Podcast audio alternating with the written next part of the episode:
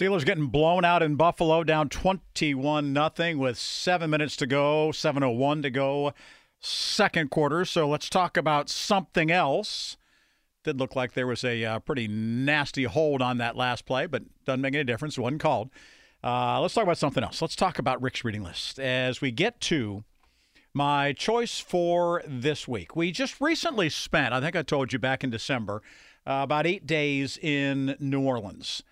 And as I was there, we were uh, just uh, touring around, and a building that had been an old ice rink. Yes, an ice rink in New Orleans. I mean, think about this. So it's talking about the opulence of the city of New Orleans in this very fancy garden district part of town.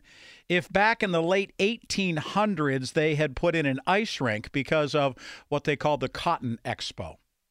So think about the World's Fair kind of thing and the opulence that would have been put in place when Chicago hosted in eighteen ninety-six, whatever. So you're talking about the same time period that this old ice rink now had been turned into basically a small boutique type of, not a mall, but shopping plaza, indoor, outdoor, and a bookstore in there, an independent bookstore, had this book that I had never heard anything about, but it was written back in two thousand ten, and it was written by Dan Baum. And Dan Baum's book is called Nine Lives: Mystery, Magic, Death, and Life in New Orleans. And the subtitle basically goes through the hidden history of the haunted and beloved city of New Orleans, told through the intersecting lives of nine remarkable characters. The thing that I think was so great about this book, um, and I, I want to read you one of the reviews first before I get into what I thought about it. This is from uh, Robert Olin Butler, who says, Nine Lives is stunning work. Dan Baum has immersed himself in New Orleans, the most fascinating city in the United States, and illuminated it in a way that is innovative as Tom Wolfe on Hot Rods and Truman Capote on A Pair of Murderers, full of stylistic brilliance and deep insight and an overriding compassion. Nine Lives is an instant classic of creative nonfiction. By the way, Butler is a Pulitzer Prize winner who certainly knows something about it. But when we say multi-voiced biography, the point is that what the author does is, starting in nineteen sixty-five, when the Ninth Ward of New Orleans was devastated by Hurricane Betsy, it starts there and it talks about how New Orleans came back. And it talks about how they rebounded. And it also talks from that point moving forward through the eyes of not only people who lived there, but people who were elected there. It talks about people who served as police officers there. It talks about people who were in charge of Mardi Gras festivities there. And what I loved about the book is the fact that it gives you a glimpse into the perspective of the city from people who live there. It wasn't just an outsider's view that starts at Hurricane Betsy in sixty-five and takes you through Katrina all those years later.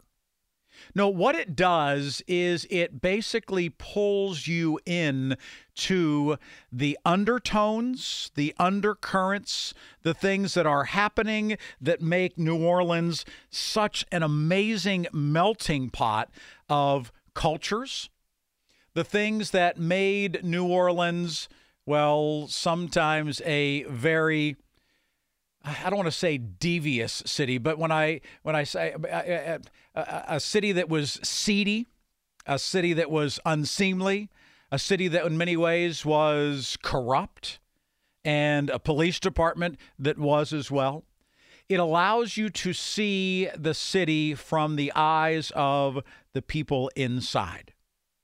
It also gives you the perspective of the importance of music through the eyes of a man who was a high school band director whose father had been a jazz musician and had played all around the cities and had just grown up in that type of a situation, seeing music for what it was and seeing the city embrace the love of sound. And yet what he went on to do is he went on to be a music teacher in some of the poorest schools in all of New Orleans, where kids had maybe one parent that they knew of, many of them having no parents. And what they realized was that band and music gave them an outlet. It gave them something that they could be good at. It gave them something that they could embrace. It gave them something that made them feel part of something, even though they were not part of a family. Nine Lives also goes into talking about the important role that Mardi Gras and festival and the building of community, not only the black community, but the white community, those that come from outside to see Mardi Gras and bring their money, but it shows of the importance of dressing up, making a costume, celebrating all that is good, even when you may not have much at all, you still go to the effort of making your costume. And it went through one particular man and his wife, and ultimately then his son as he died and went along. It shows how he, despite not having a lot, took immense pride when it came to making his suits. And he would tear them down from one year to the next to be able to recycle those pieces. Even though the suit would never be the same, it gave you an understanding of the love of the tradition of Mardi Gras and the celebration of the city and what it was all about.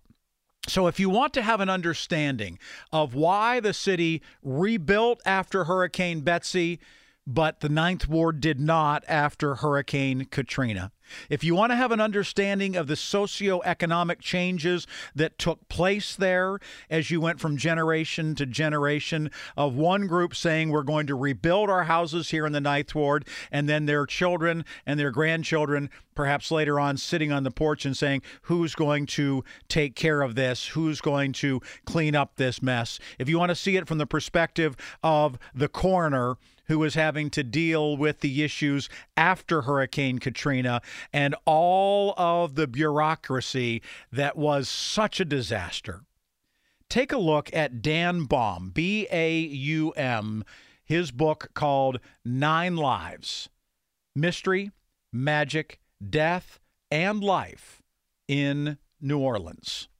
It is this week's entry into my growing list of Rick's Reading List.